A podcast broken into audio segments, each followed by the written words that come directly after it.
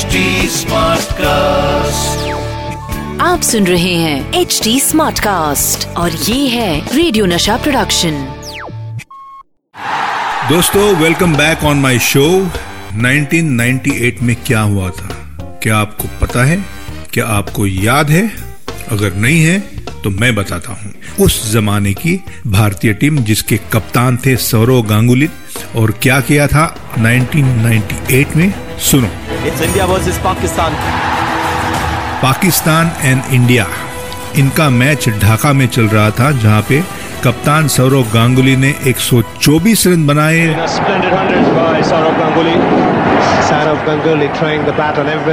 उनकी साथ थी रॉबिन सिंह। बयासी रन बनाकर and India had score 316 for seven Magnificent reply by the Indians.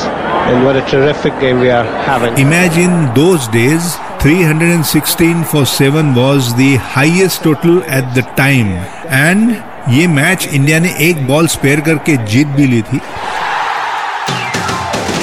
और ये खास इसलिए है कि उस जमाने में ये जो विन थी ये win highest total at the time to win a one dayer batting second और ये चीज़ हमारी भारतीय टीम ने करके दिखाई थी वो भी पाकिस्तान के खिलाफ। बेहतरीन शॉट बहुत ही सुंदर टाइमिंग ओके okay, आज के एपिसोड में 1981 की न्यूजीलैंड टूर के बारे में बात करेंगे। इतने साल गुजर गए। क्रिकेट का खेल तभी भी वैसा ही था।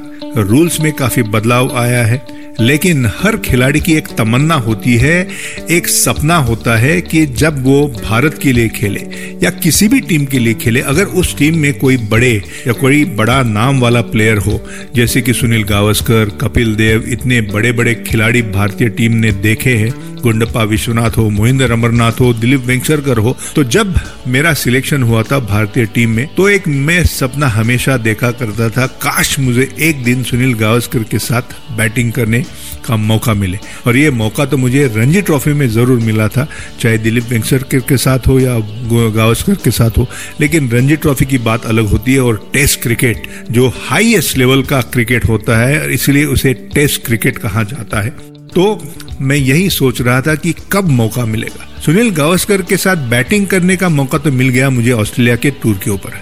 लेकिन जो चीज़ मैंने कभी सपने में भी नहीं देखी थी या कभी ख्याल भी नहीं था, और ये क्या हुआ, ये क्यों हुआ, ये कैसा हुआ, बताता हूँ। क्रिकेट के खेल में और क्रिकेट के मैदान पे कभी कभी ऐसी घटनाएँ होती है जो इतिहास में लिखी जाती है या याद कर ली जाती है। और ऐसा ही कुछ हुआ न्यूजीलैंड के पहले टेस्ट मैच में। सुनील गावस्कर के साथ बैटिंग करने का मौका तो मिल गया मुझे ऑस्ट्रेलिया के टूर के ऊपर। लेकिन कपिल देव के साथ नए बॉल हाथ में लेके शुरुआत करूँ? माय गॉड कभी कभी सपने भी सच होते हैं और ये मेरा सपना सच हुआ। थैंक्स टू योगराज सिंह, यानी कि युवराज सिंह के पिताजी, जो न्यूजीलैंड का पहला टेस्ट था वेलिंगटन में और उस टेस्ट मैच में करसन घावरी की जगह ली थी योगराज सिंह ने। योगराज सिंह खेलने वाले थे उस टेस्ट मैच में, लेकिन कमाल की बात यह है, शायद क्रिकेट के इतिहास में ऐसा एक ही गेंदबाज होगा कि जो गेंदबाज के लिए चुना गया, लेकिन पूरे टेस्ट मैच में उसने गेंदबाजी नहीं की। और ये क्या हुआ? ये क्यों हुआ? ये कैसा हुआ? बताता हूँ। मज़े की बात यह है, कपिल देव ने नए गेंद के साथ शुरुआत की। पहला ओवर डाला कपिल देव ने।